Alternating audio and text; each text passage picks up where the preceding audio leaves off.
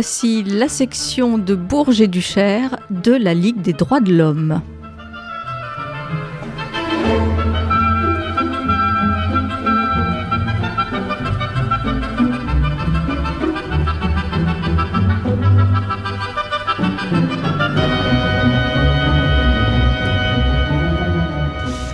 Bonjour à tous, donc euh, nous voici de nouveau pour euh, notre émission mensuelle de la Ligue des droits de l'homme section de Bourges et Cher avec euh, Aline, comme chaque mois. Nous sommes euh, aujourd'hui euh, à peu près à mi-chemin entre l'élection présidentielle et les élections législatives, et le moins que l'on puisse dire, c'est que nous sommes toujours dans une situation où nous avons une France à ressouder.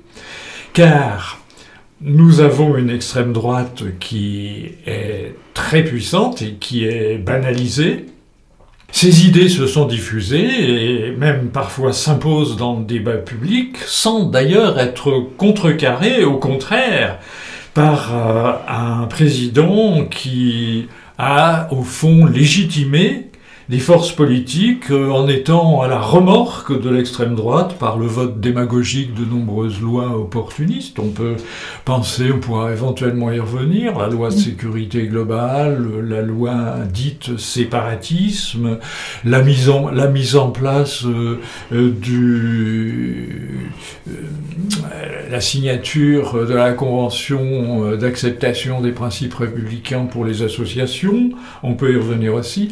La deuxième chose, à côté de cette extrême droite banalisée et au fond qui a été euh, poussée en avant parce que Macron en avait besoin pour se faire réélire, on est devant un contexte d'abstention euh, massive et qui est expressif quand même que euh, la chose publique devient différente à un nombre grandissant de, de personnes. Peut-être cela est-il dû à la désillusion devant les dégâts sociaux du néolibéralisme économique, mais en tout cas, euh, cette euh, abstention, elle est aussi certainement euh, liée à une campagne électorale présidentielle qui a été tronquée, un président sortant et réélu, mais qui a toujours été au fond dans l'esquive. On ne connaît pas sur le fond son projet, son programme. Et si on ne le connaît pas, c'est que il a pour objectif de poursuivre dans la voie du néolibéralisme. Ce que laisserait entendre la nomination de la première ministre. Ce qu'elle laisserait entendre, tu as raison. Donc, face euh, à cette société, euh, est-ce que le président réélu sera en situation de corriger les séquelles d'un quinquennat qui a quand même été marqué par euh, violence et autoritarisme et, une succession de, lois liberticides, je le disais à l'instant, état d'urgence, état d'urgence sanitaire, euh, gestion de la crise sanitaire avec un comité de défense euh, bon, opaque, une place du Parlement qui est affaiblie, qui a été affaiblie, un quinquennat au cours duquel le président a sauté euh, largement euh, par-dessus les, les contre-pouvoirs que sont les syndicats, les associations, bon, bref, un dialogue social et civil qui a été assez régulièrement méprisé. Donc en fait, Aline, pour la Ligue des droits de l'homme, euh, face aux divisions, aux fractures, à la fragmentation, à l'éclatement de, la société. Il y a toute une démocratie à refonder et ça veut dire une résistance pour défendre euh, contre vents et marées droits et libertés. Euh, oui, je pense que nous devons lutter pour les droits et libertés. C'est une nécessité car, comme vient d'expliquer Michel, ils subissent une remise en cause et en particulier, déjà, euh, cette remise en cause s'est exprimée en 2018. Euh, elle a été exprimée par le Conseil des droits de l'homme de l'ONU. Tous les quatre ans, euh, les pays doivent faire le point avec cette commission. Donc, en 2018, c'est la dernière fois pour la France, pour le moment, ce Conseil des droits de l'homme de l'ONU a fait 300 recommandations. Elles n'ont pas tous le même poids, mais euh, ça démontre hein, euh, qu'il y a un problème sérieux. Alors ces recommandations sont de nature diverse. Euh, la plus lourde porte sur la surpopulation carcérale qui ne permet pas d'avoir, disons, euh, qui ne permet pas aux détenus que leurs droits soient respectés. Parce que un détenu a des droits. Et entre autres celui de voter. Oui, a des droits. Oui, oui, c'est, ça reste un citoyen. Euh, euh, dans les recommandations, il y a également que l'intégration des Roms soit meilleure. Qu'on les mette pas dans des lieux qui sont proches euh, des ordures ménagères, par exemple. le Conseil demande que les, les mineurs migrants ne soient pas laissés dans les zones de transit.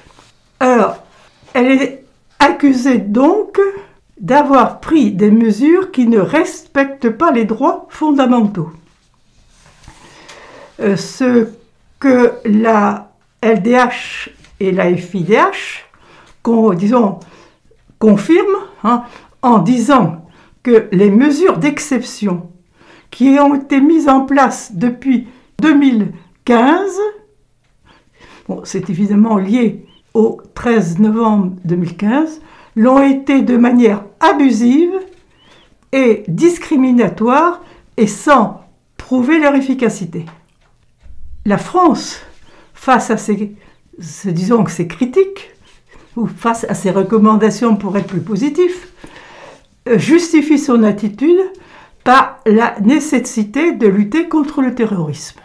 Évidemment, c'est une justification qui a une part de valeur, hein. mais au nom de ça, on ne peut pas supprimer aux Français des libertés. Et il y a la nécessité de, la lutte contre le terrorisme, il ne faut pas que la lutte contre le terrorisme soit, au fond, euh, l'instrument d'un recul des, droits et, des droits et libertés. Soit un prétexte. Un prétexte, absolument. Mm. Et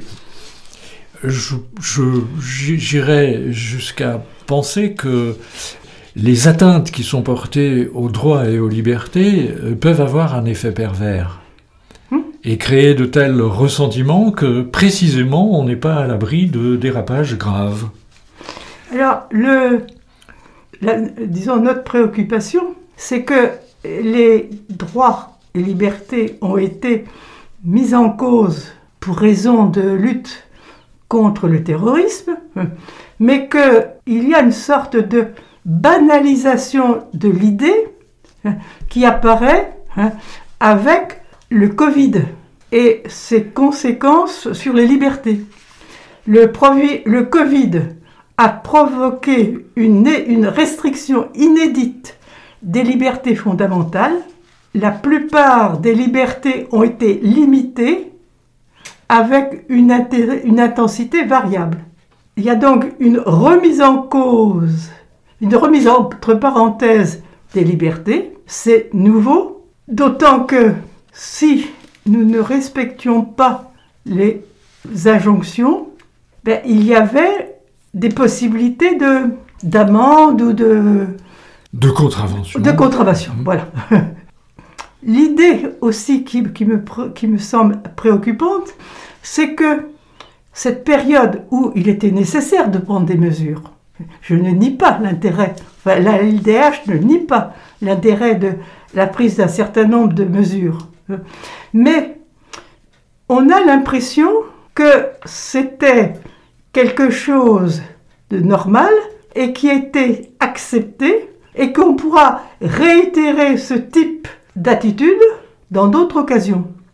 Disons, un journaliste économiste a, dans le monde récemment, exprimé l'idée que l'urgence sanitaire pourrait préfigurer l'urgence climatique. Cette idée a été exprimée par, comme je viens de vous le dire, par un économiste. Pour lui, je dis pour lui, les restrictions aux libertés pourraient être nécessaires pour lutter contre, le réchauffement climatique, Mais les restrictions ne seraient plus provisoires mais permanentes.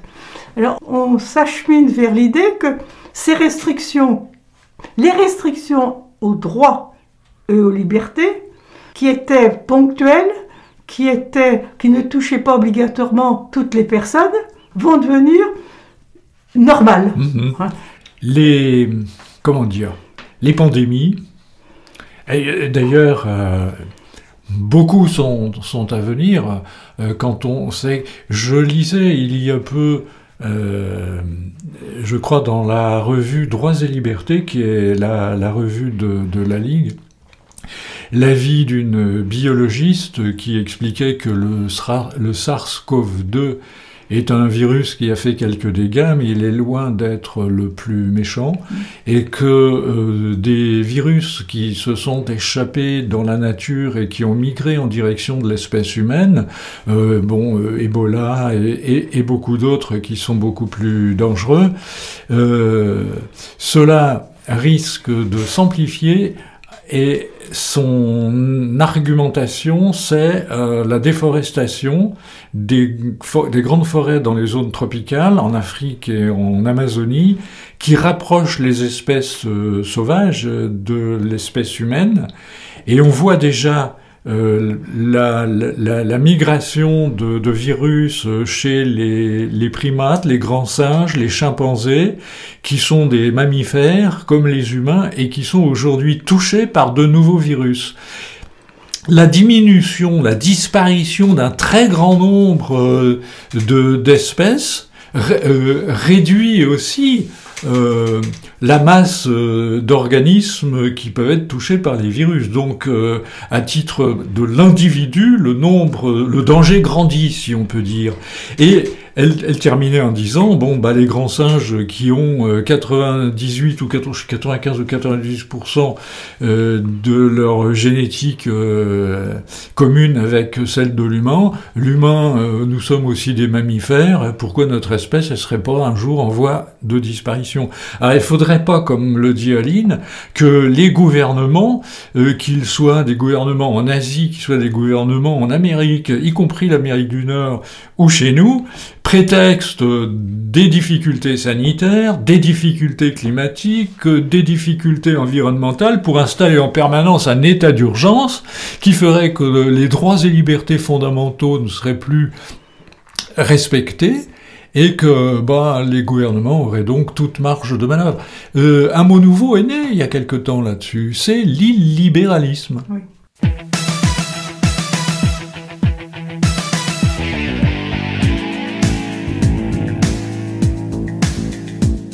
Il était où le gentil pangolin Où qu'il était donc le drôle de machin Sur le marché, hein Il était où Qu'est-ce qu'il faisait là le gentil tikiki Il fallait pas les chouiller le fruit frit Fallait pas lécher le fruit de papy. Papy, il a mm, mangé le fruit. Maintenant, qui sait qu'il est dans le caca Et la chauve-souris alors La chauve-souris Qu'est-ce qu'il en a fait, le petit pangolin Et les serpents, hein Et les fourmis Qu'est-ce qu'il a boulotté, le petit gourmand Il était où, hein Le pangolin. Il était où, le gentil petit malin Il était où, hein Le margoulin? Le margoulin, où c'est qu'il était Où?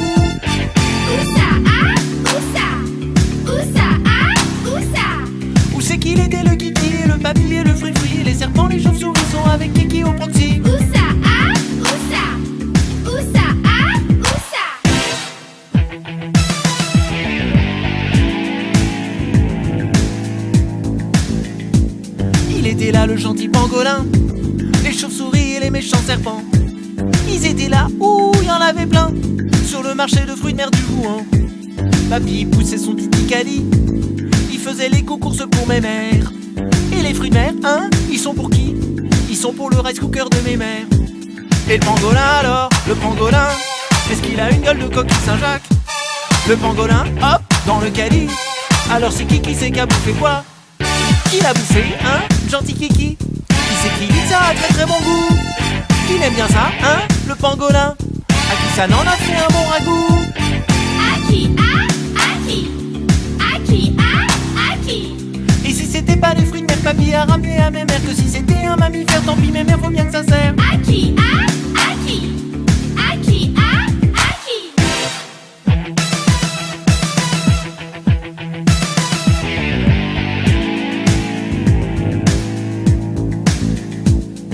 fallait pas traîner au proxy.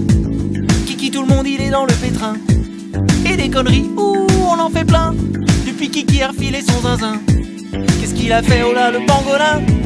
Kiki a fait pleurer Agnès Buzyn. Non, mais des fois, oh, vilain tout. Alors qu'elle a déjà plein d'autres tracas. Et l'économie alors, foutu en l'air. Kiki s'en fout que ça coûte un pognon de fou. Le capital, hein, foutu par terre. Kiki il est plus fort que Philippe Poutou. Le plus con hein, c'était qui Et qui s'est idée de le plus neuneux C'est toi Kiki ou ceux qui t'ont cuit D'ailleurs, qui c'est qui est le plus qui des deux C'est qui Ah, c'est qui C'est qui Ah, c'est qui Et si c'était pas le Kiki le plus con alors c'est qui du pangolin ou du papy C'est l'être humain ou bien c'est qui C'est qui Ah, c'est qui De toute façon, c'est pas à cause de Bibi. Alors c'est qui Mais si c'était pas le Kiki le plus con alors c'est qui du pangolin ou du papy? C'est l'être humain ou bien c'est qui? C'est qui? Ah, c'est qui? De toute façon, c'est pas à cause de Bibi. Alors c'est qui? Mais si c'était pas le Kiki le plus con alors c'est qui du pangolin ou du papy? C'est l'être humain ou bien c'est qui? C'est qui? Ah, c'est qui? De toute façon, c'est pas à cause de Bibi. Alors c'est qui? Mais si c'était pas le Alors, je reviendrai sur ce que tu expliquais, hein, que euh, les, les risques de transfert de maladies de l'homme, ou plutôt d'animaux à l'homme, la brave chauve- chauve-souris étant particulièrement visée, mais ce qui vient de, dont on vient de prendre conscience aussi, c'est que le réchauffement climatique a comme résultat de déplacer des populations animales à la recherche de meilleures conditions de vie. Et en se déplaçant, elles rencontrent d'autres animaux et aggravent les possibilités de contamination non seulement entre animaux, mais aussi de ce fait entre les animaux et la population. Et tout à fait.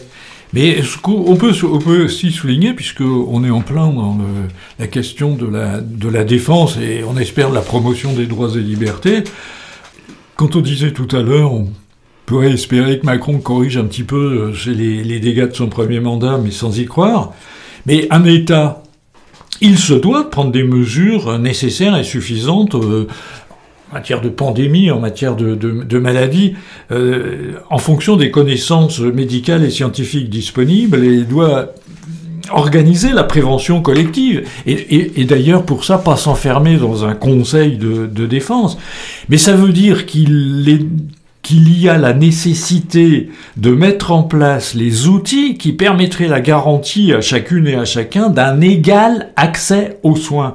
Or, ça n'a pas été du tout le, le cas. euh, euh, Et pourtant, dans- c'est un droit. C'est un droit, mais il s'est préoccupé euh, de, de, comment dire, euh, rogner euh, le droit à la retraite, de rogner les assurances chômage, mais il a continué dans l'abandon et le démantèlement des agents publics dans le domaine de la santé, de l'hôpital, on pourrait rajouter l'éducation nationale, la justice, etc. Et donc, il y a eu une véritable surenchère sécuritaire.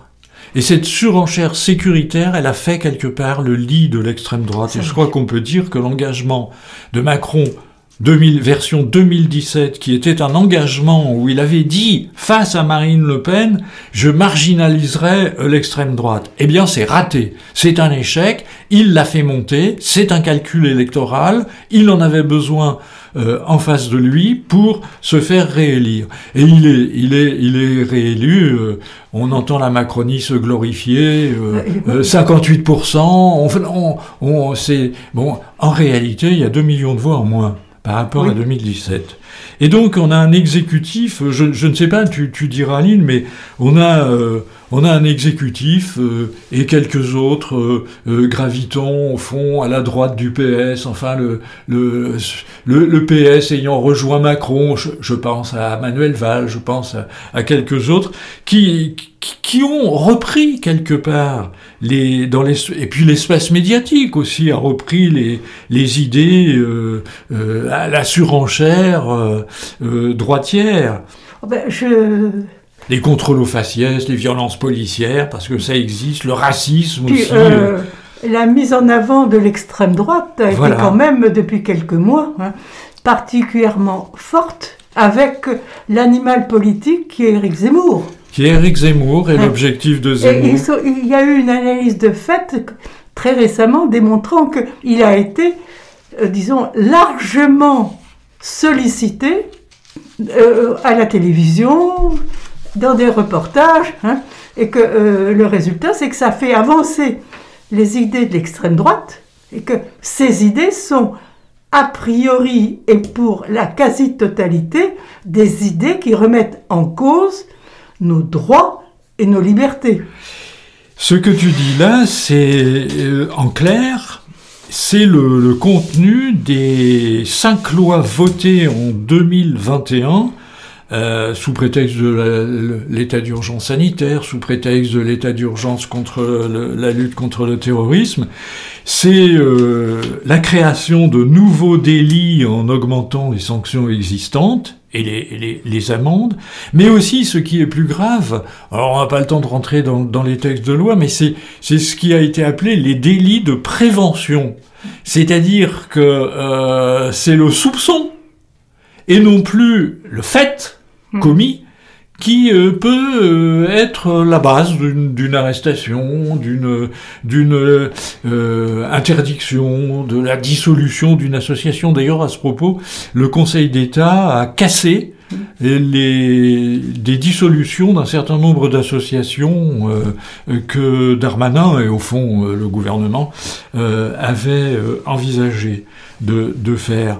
Mais bon, on, on- je reviens pas, mais c'est la loi sécurité globale, c'est la loi séparatisme, c'est le nouveau schéma national du maintien de l'ordre, avec au fond la répression, la répression accrue et jamais la prévention, ce qui flatte d'ailleurs des syndicats de police et flatte évidemment euh, euh, l'extrême droite. Et puis il y a une chose euh, que on pourrait souligner aussi qui, et qui est préoccupante.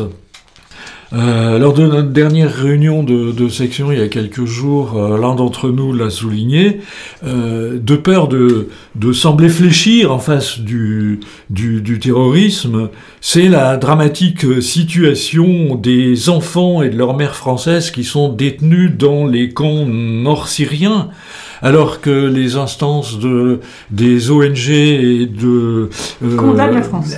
internationales et l'ONU condamnent la France. En Europe, la France est le seul pays qui, qui laisse des enfants euh, carrément euh, à l'abandon alors qu'ils sont euh, français. Les organisations internationales demandent au gouvernement français, face à des conditions de survie qui sont épouvantables pour ces enfants, qui n'y sont d'ailleurs pour rien, demandent à Emmanuel Macron, qui refuse, de les rapatrier. Oui, on pourrait peut-être revenir au ce que représente la menace de l'extrême droite au niveau des idées, bien sûr, hein, mais au niveau de leur stratégie.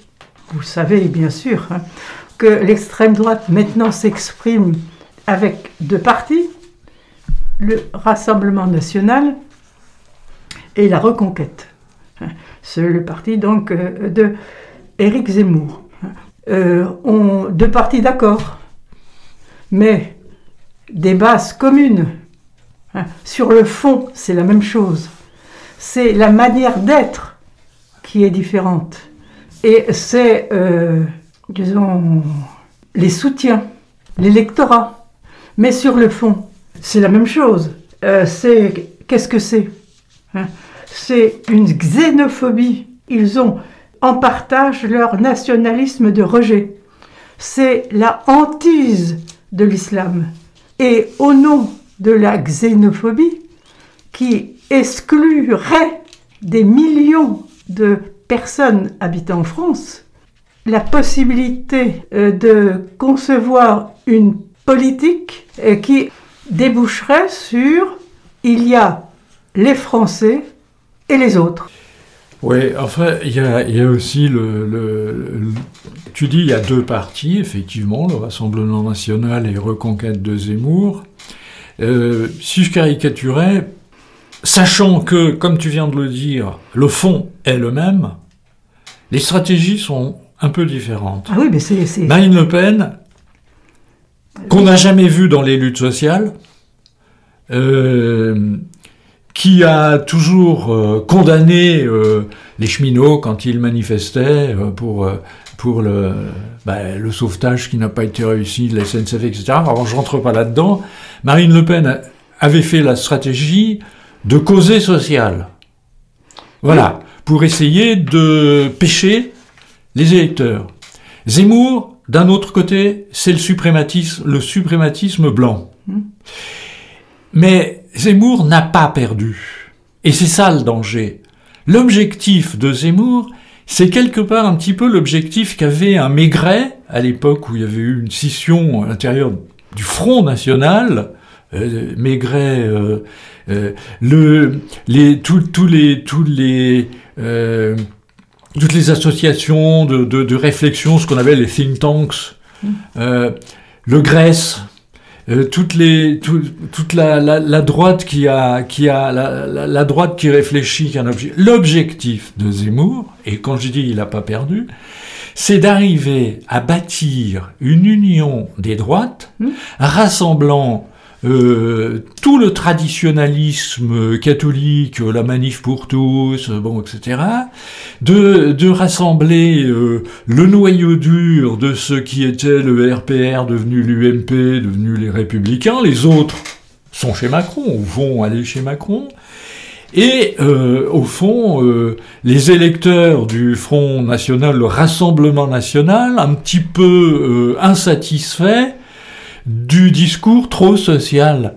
de Marine Le Pen. L'objectif de Zemmour, de Reconquête, c'est bâtir l'union de toutes les droites. Et euh, ça serait évidemment euh, euh, pas du tout une disparition du danger, mais une augmentation du danger. Oui, et je pense que aux yeux de nombreux Français, la stratégie de Zemmour a servi Marine Le Pen. Ben, ça l'a fait paraître plus, entre guillemets, Mais- modéré. Plus modérée, plus proche euh, de, de leurs préoccupations, qui répondront euh, à tous leurs, euh, tous leurs soucis. hein. Bon, mais au total, bon, quand on réalise que si on additionne les voix au, deux- au premier tour de Zemmour Et et de Le les Pen. voix de Marine, ben, on atteint quand même plus de 30%. Oui, oui, on a. Ouais. Aujourd'hui, on a une France en trois, politiquement en trois blocs. Alors moi, je me pose la question, que cherche Marine pour les législatives?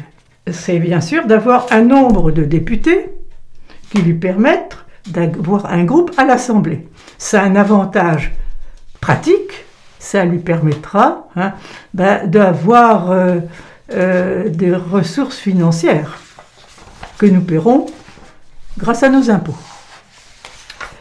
Euh, mais bon, c'est au nom de la démocratie, on va dire. Mais aussi, l'intérêt, hein, c'est de faire, grâce aux députés élus, avancer ces- les idées de l'extrême droite et aussi avancer l'idée dans les débats hein, que les mesures prises par Macron, enfin par son gouvernement, euh, n'arrivent pas à régler le problème. Donc, ces cinq- pendant ces cinq ans, il, sait pas, il, il ne répond pas aux, pro- à- aux préoccupations. Nous, nous pouvons répondre. Mhm. hein.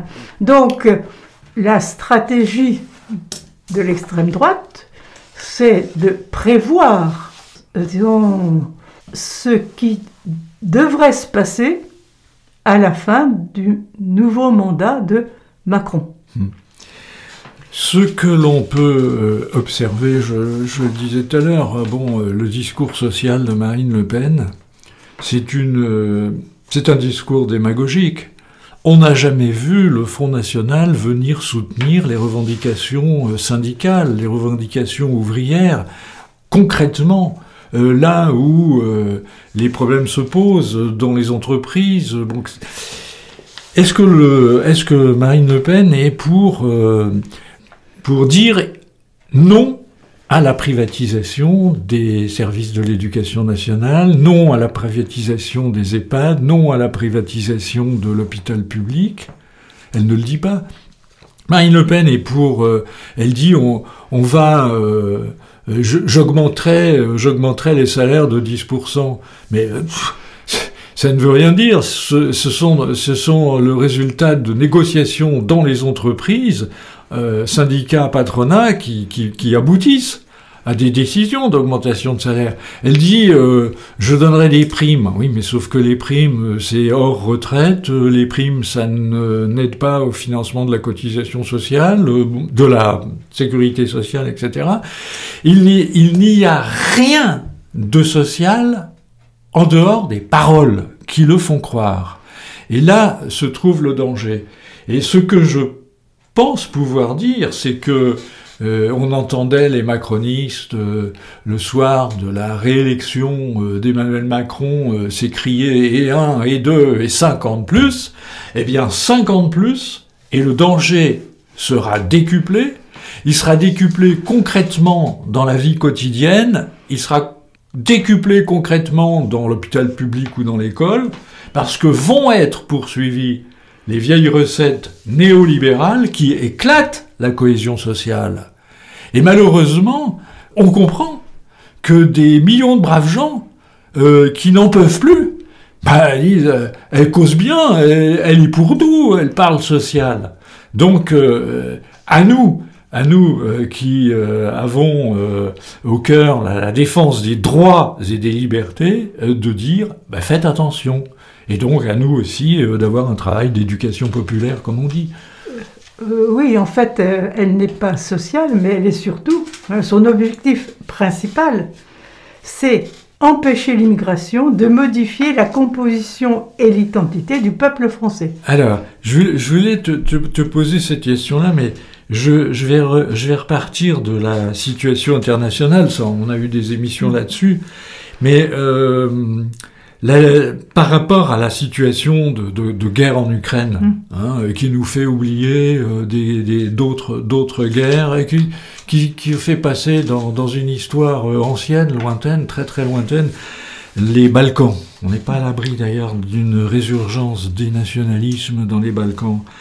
La Ligue a appelé, avec d'autres d'autres partenaires, sur euh, euh, la situation liée à cette guerre en Ukraine, à l'accueil sans discrimination des millions d'exilés d'Ukraine. Et euh, la Ligue a déploré que ces, les dispositions qui ont été prises n'aient pas été envisagées de la même façon pour les réfugiés d'autres conflits moins européens. Mais je pense que là, tu es en train d'aborder un, pro- disons, un thème plus général où ça s'intégrerait ce que tu dis. C'est le thème qu'on euh, les droits des étrangers Les droits des- et, et des réfugiés. Et je pense que ça mérite hein, un développement très particulier. Parce que ce que tu soulignes, c'est vrai, est fondamental. hein. Bon, parce que comme tu l'exprimais, hein, quand on était ukrainien fuyant l'Ukraine, on avait le droit d'aller en Pologne. Quand on était étudiant noir en Ukraine, eh on ne vous permettait pas de passer la frontière. Et pourtant, ces réfugiés noirs, enfin ces personnes noires, étaient dans la même situation. Mais comme ils étaient noirs, ben, ils n'avaient pas les mêmes droits. Et ça va très loin, parce dans la mesure où, puisqu'on a commencé à aborder le sujet, hein, bon, dans l'accueil, on arrive, on a des situations qui nous reviennent aux oreilles. Dans l'accueil en France, par exemple, pour pas localiser, dans l'accueil en France, on est arrivé à des situations absolument aberrantes où des personnes hébergées africaines avec de jeunes enfants ont dû laisser pour permettre aux Ukrainiens d'être logés, d'abandonner leur logement, ces, per- ces, Africains, pour les Ukrainiens. Et alors, ce que je peux, ce que je peux confirmer par rapport à ce que tu es en train de dire, un tri qui est, qui est effectué, euh, pour faire vite, d'un côté les blancs catholiques, et puis de l'autre côté euh, les yéménis, Les chrétiens, on va les dire. irakiens, les- bon, voilà. Euh, si ça s'est produit dans le Cher, c'est pas que dans le Cher. Euh, lors d'une dernière réunion régionale de la, de la Ligue, euh, avec euh, au fond le, le signal d'alarme qu'envoie la Ligue, pas mal de, de- de magistrats et d'avocats qui, qui, la, qui la composent, c'est vrai dans tous les départements. Il y a donc, euh, ça, ça porte un nom. Ce nom, c'est le racisme. Il est donc, euh, il est Le donc racisme, la discrimination. enfin C'est une discrimination qui, euh, qui, qui est officialisée. Hein. dans- légalisé. dans non, pas légalisé parce que c'est pas une loi. Pas légalisée, mais qui est officialisée. Oui. Et dans tous les départements, euh, il y a des commissions qui ronronnent, euh, qui se réunissent une fois par an, euh, qui sont censées lutter contre les discriminations. On est en pleine contradiction, on est en pleine incohérence, on est en plein délire. Et ça, euh, c'est quelque part, euh, euh, on peut faire le lien avec ce que tu disais tout à l'heure de, de, de l'extrême droite. Euh, bon, Marine Le Pen, avec son, son côté euh, modéré, euh, grâce à Zemmour pendant la campagne, elle a rien changé sur le fond de, de d'injustice, de xénophobie et de nationalisme. Mais cette banalisation de l'extrême droite, c'est euh, les il y a des mouvements d'ultra droite aujourd'hui qui, qui organisent euh, des agressions ciblées. Euh, les femmes, euh, les étrangers, des musulmans, des juifs, des homosexuels, des jeunes des quartiers populaires. L'extrême droite utilise ces gens comme bouc émissaire pour, euh, au fond, faire passer son message on n'est plus chez nous. Et c'est ça le, grand danger pour les libertés fondamentales, pour l'égalité en droit. Si, sur un territoire donné, dans la diversité des populations qui s'y trouvent, il n'y a pas l'égalité en droit, euh, c'est la guerre civile. L'extrême droite, c'est à terme la guerre civile. Ben, oui, oui, oui. C'est vrai. Le projet de Marine Le Pen, projet général de Marine Le Pen, est de dynamiter la société, Alors, le, lourde de ce fait de menaces de violence civile. Alors, le, dan- le danger, justement, on disait 5 ans de, de- de Macron de, plus. Il y a des chances qu'il garde en gros euh, dans les, les postes régaliens, et je pense au ministère de l'Intérieur, euh, des gens comme Darmanin. Darmanin ou, peut- proche. on le saura Mais le- demain ou après-demain. Le danger, le danger, c'est que ce gouvernement qui justement devrait veiller à la paix civile, c'est un gouvernement qui donne des gages à ces logiques mortifères, euh, euh, par et qui met en cause les libertés fondamentales euh, au nom de la lutte contre l'immigration irrégulière qu'il décrète comme séparatisme. Les associations qui essayent de porter secours à des étrangers en perdition, qui sont dans des conditions d'existence indignes. Ces associations sont considérées comme séparatistes aujourd'hui, avec la loi dite séparatisme. Euh, les, dissolutions administratives dont on disait le Conseil d'État est revenu sur un certain nombre de choses, mais pour le ministre de l'Intérieur, toute contestation des discriminations vécues par les personnes musulmanes, vécues par des étrangers, vécues par des mineurs, euh, des mineurs euh, isolés, euh, ça devient suspect au nom de, de gouvernement, ça devient suspect, et toute lutte contre l'is- l'islamophobie devient suspect, et les, personnes qui cherchent à aider ces étrangers en perdition, euh, ces réfugiés en perdition, car on a déjà vécu beaucoup de difficultés, eh bien, euh, sont considérés comme des sécessionnistes par euh, le ministère de l'Intérieur. C'est quand même aberrant. Et c'est un grand danger. Peut-être que l'on pourrait reprendre le thème le droit des étrangers en France. Oui. Pour, euh, bon, on a dit, on a exprimé un certain nombre de préoccupations, mais elles seront d'autant plus graves ces préoccupations que l'on connaît la base du droit dans ce domaine. Il y a de nombreux textes qui expriment l'idée que tout étranger en France a les mêmes droits que les autres, que ce soit des conventions internationales ou, des textes, disons, de droit français. Un étranger a des droits et ces droits doivent être respectés et le sont d'autant moins. Alors l'idée aussi, et je, je, je laisserai, hein, c'est que La notion d'étranger est quelque chose de très compliqué. Qu'est-ce qu'un étranger? Il y a autour de ce terme plusieurs mots qui semblent être l'équivalent ou proche de lui, hein, qui est capable de faire la différence entre immigré, réfugié, migrant, étranger. Alors, cette confusion, enfin disons, c'est pas cette confusion, cette complexité fait que euh, on peut entendre tout et n'importe quoi du style qui n'a pas entendu les étrangers nous prennent notre travail. Les étrangers ont droit à de l'argent que nous, on n'a on, pas. Alors ça va, ça montre bien plus exactement que ces idées sont faciles après à utiliser par l'extrême droite et que l'extrême droite alimente, alimente cette idée. Il y a des, il y a des euh, les, étrangers ou les immigrés euh, reçoivent plus d'argent que, que, moi. C'est un, c'est un bruit qui est propagé, mais qui est totalement, euh, qui est totalement faux. Il y a des, les gens qui ont reçu le statut de, de réfugié ont un pécule qui est très faible. Mais bon, il y a le statut de réfugié qui leur a été accordé.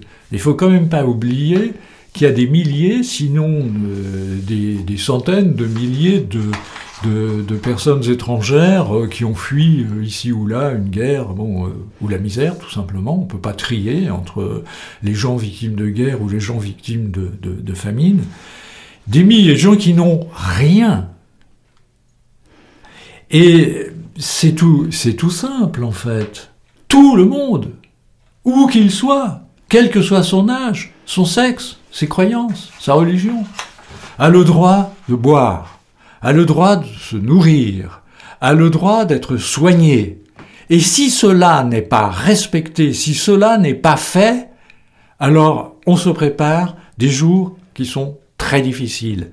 Et tous ceux qui justement vont dans le sens de cette xénophobie qu'alimente l'extrême droite ou les extrêmes droites, en face desquels le gouvernement, on vient de le dire, euh, bon, euh, cède, eh bien on se prépare évidemment euh, des situations qui seront extrêmement dangereuses, extrêmement graves, et c'est là que le danger de la, paix civile est mise en danger.